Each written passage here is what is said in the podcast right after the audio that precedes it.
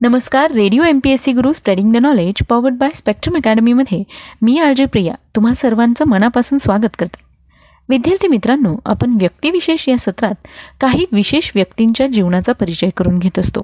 सामाजिक कला क्रीडा विज्ञान तंत्रज्ञान इतिहास साहित्य अर्थशास्त्र राजकारण अशा सगळ्याच क्षेत्रात ज्या व्यक्तींनी महत्त्वाची कामगिरी बजावली आहे आणि स्वतःचं नाव इतिहासात सुवर्ण अक्षरांनी कोरलेलं आहे अशा काही व्यक्तींचा जीवन परिचय या सत्रात आपण करून घेत असतो. आज आपण मराठी रंगभूमीचे जनक विष्णुदास भावे यांच्याविषयीची सविस्तर माहिती जाणून घेणार आहोत.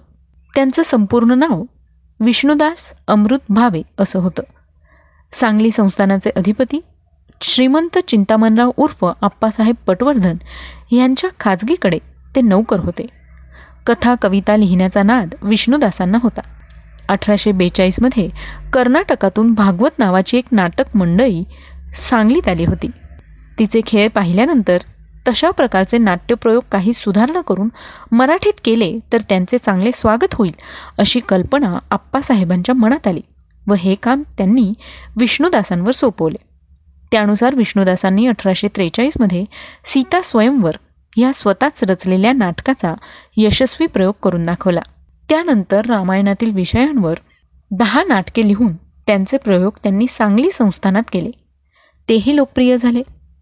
सूत्रधाराकडून मंगलाचरण नंतर वंचर वेशधारी विदूषकाचा प्रवेश त्याचे आणि सूत्रधाराचे विनोदी संभाषण विघ्नहर्त्या गजाननाचे स्तवन सरस्वती स्तवन गजानन व सरस्वती यांचा आशीर्वाद प्राप्त झाल्यानंतर नाटकास प्रारंभ अशी विष्णुदासांच्या नाट्यप्रयोगांची पद्धती होती. नाटकाच्या आरंभापासून त्याची अखेर होईपर्यंत सूत्रधारास काम असे. सादर होणाऱ्या नाट्यप्रसंगांचे वर्णन सूत्रधाराने पद्यातून केल्यानंतर संबंधित पात्रे रंगभूमीवर येऊन आपापली भाषणे करी. सर्वच भाषणे आधी लिहिलेली नसत.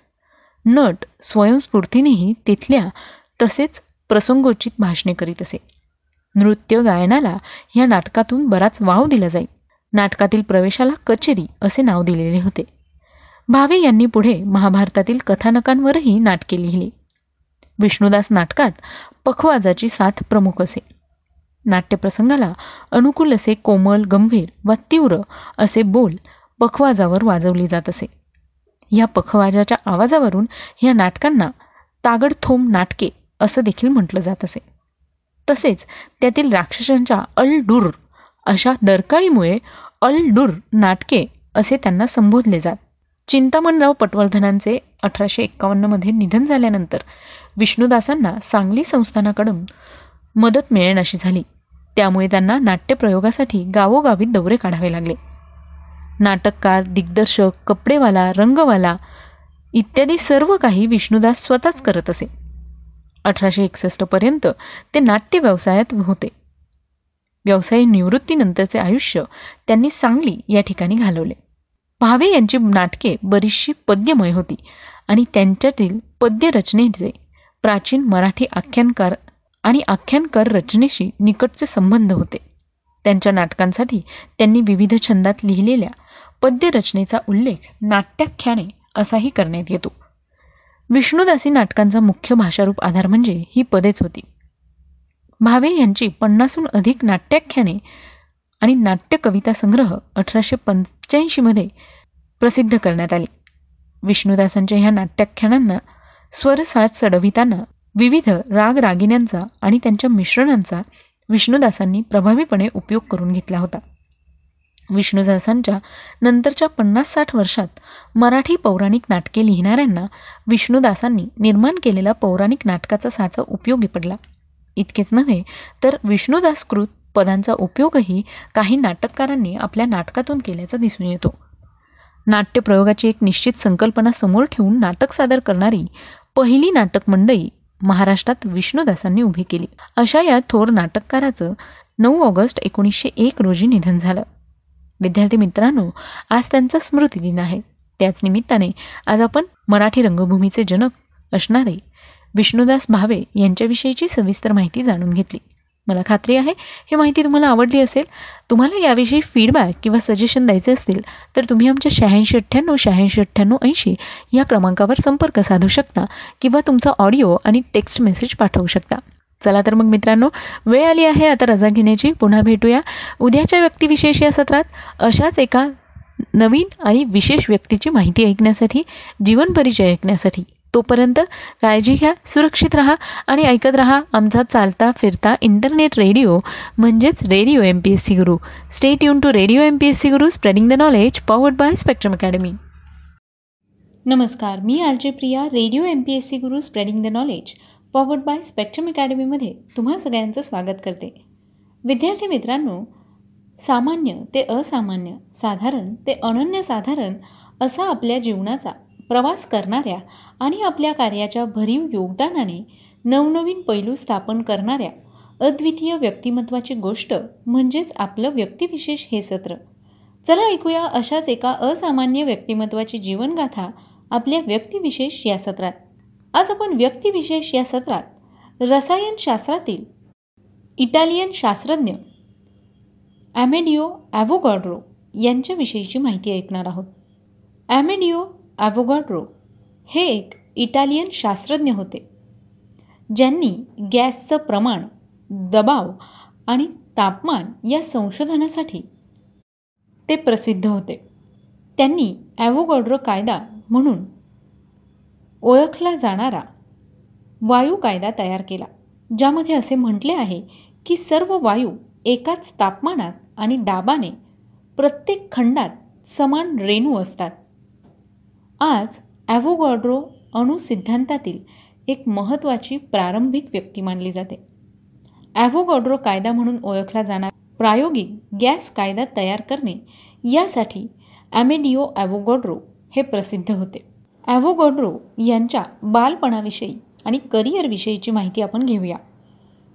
Lorenzo Romano Amedeo Carlo Avogadro यांचा जन्म नऊ ऑगस्ट सतराशे शहात्तर रोजी इटलीमधील ट्युरिन या ठिकाणी झाला.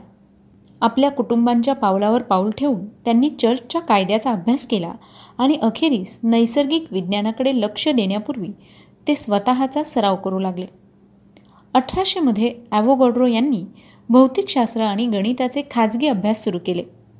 आणि त्याचा पहिला प्रयोग त्यांनी त्यांच्या भावाबरोबर विजेच्या विषयावर केला. अठराशे नऊमध्ये ॲव्होगॉड्रो यांनी नैसर्गिक विज्ञान शिकवणे सुरू केले. त्यांनी लायसिओ या व्हॅरिसोली लायसिओ या हायस्कूलमध्ये त्यांनी गॅस घनतेवर प्रयोग करण्यासाठी सुरुवात केली. आणि त्याचवेळी ॲव्होगॉड्रोला काहीतरी आश्चर्यकारक लक्षात आलं. ते म्हणजे ऑक्सिजन वायूच्या एका खंडासह हायड्रोजन वायूच्या दोन खंडांच्या मिश्रणाने दोन खंडांच्या पाण्याचे बाष्प तयार होते. त्यावेळी गॅसची घनता समजून घेत ॲव्होगॉड्रोला पाण्याची वाफ केवळ एक खंड तयार करण्याची प्रतिक्रिया अपेक्षित होती. ऑक्सिजनच्या कणात दोन अणूंचा समावेश आहे. या प्रयोगामुळे दोघांना हे सिद्ध होते की ते ऑक्सिजन कण दोन अणूंचा समावेश करतात. अवोगॅड्रोने त्याच्या लिखाणात तीन वेगवेगळ्या प्रकारांच्या रेणूंचा उल्लेख केला. अविभाज्य रेणू घटक रेणू आणि प्राथमिक रेणू. अशा प्राथमिक कणांचा त्याचा अभ्यास अणुसिद्धांतांच्या क्षेत्रात अत्यंत महत्त्वाचा आणि प्रभावी होता. गॅस आणि रेणूंच्या अभ्यासामध्ये ॲव्होगॉड्रो एकटा नव्हता. इंग्रज रसायनशास्त्रज्ञ जॉन डाल्टन आणि फ्रेंच रसायनशास्त्रज्ञ जोसेफ गे ल्युसॅक त्याचवेळी या विषयाचा शोध घेत होते आणि त्यांच्या कार्याचा त्याच्यावर तीव्र प्रभाव होता. अणुसिद्धांतांची मूलतत्वे सांगण्यासाठी डाल्टन या संशोधकाला हे श्रेय गेलं. पृथ्वीवरील सर्व बाबी या अणू नावाच्या लहान अविभाज्य कणांनी बनलेल्या आहेत. गे यांच्या अज्ञात वायू प्रेशर तापमान कायद्याबद्दल यावरून सगळ्यांना लक्षात आले. ॲव्होगॉड्रो यांनी प्रयोगात्मक गॅस या कायद्याचं वर्णन केलं आणि ते वर्णन चौदा जुलै अठराशे अकराच्या अंकात प्रकाशित करण्यात आलं. आता त्याचा शोध रसायनशास्त्राचा पायाभूत घटक मानला जात असला तरी त्या काळात त्याला फारशी सूचना मिळाली नव्हती. काही इतिहासकारांचा असा विश्वास आहे की ॲव्होगॉड्रोच्या कार्याकडे दुर्लक्ष केले गेले. ॲव्होगॉड्रोला त्याच्या समकालीनांच्या शोधाविषयी माहिती होती परंतु त्यांच्या सामाजिक वर्तुळात तो पुढे जाऊ शकला नाही आणि कारकिर्दीच्या उत्तरार्धात इतर प्रमुख वैज्ञानिकांशी संवाद साधण्यास त्याने सुरुवात केली नाही. ॲव्होगॉड्रोच्या फारच कमी कागदपत्रांचे इंग्रजी आणि जर्मन भाषांतर झाले. अठराशे चौदामध्ये ॲव्होगॉड्रो अस्मृती गॅस घनतेबद्दल आणि अठराशे वीसमध्ये ते ट्युरिन विद्यापीठातील गणितातील भौतिकशास्त्रातील पहिले अध्यक्ष झाले. वजन व मोजमापांवरील सरकारी कमिशनचे सदस्य म्हणून त्यांनी इटलीच्या पायमोंट प्रदेशात मॅट्रिक प्रणाली सुरू करण्यास मदत केली. मोजमापांच्या मानकीकरणामुळे वेगवेगळ्या क्षेत्रातील वैज्ञानिकांना एकमेकांचे कार्य समजणे तुलना करणे आणि त्यांचे मूल्यांकन करणे सोपे झाले. ॲवोगॉड्रो यांनी पब्लिक इन्स्ट्रक्शनवरील रॉयल सुपिरियर काउन्सिलचे सदस्य म्हणून देखील काम केले. ॲव्होगॉड्रो यांनी त्यांचा सुप्रसिद्ध नियम सारखेच तापमान व सारखाच दाब असणाऱ्या सर्व वायूंच्या सारख्याच घनफळातील रेणूंची संख्या ही सारखीच असते हे अठराशे अकरामध्ये प्रसिद्ध केले. दर ग्रॅम मोलमध्ये असणाऱ्या रेणूंच्या संख्येला ॲव्होगॉड्रो स्थिरांक म्हणतात. ॲव्होगॉड्रो स्थिरांक म्हणजेच ॲव्होगॉड्रो नंबर ही संख्या सहा पूर्णांक शून्य बावीस गुणिले दहाचा तेविसावा घात आहे. या नियमाला डाल्टन वुलस्टेन बर्झेलियस यांसारख्या समकालीन सुप्रसिद्ध शास्त्रज्ञांनी विरोध दर्शवला. कानित झारो यांनी अठराशे साठमध्ये ॲव्होगॉड्रो यांच्या नियमाचे सोप्या भाषेत विस्तृत स्पष्टीकरण करून त्याचा जोरदारपणे पुरस्कार केला व त्यामुळे या नियमाचे शास्त्रीय महत्त्व पुढे झाले. ज्यावेळी ॲव्होगॉड्रो यांनी अठराशे अकरामध्ये संशोधन करायला घेतले.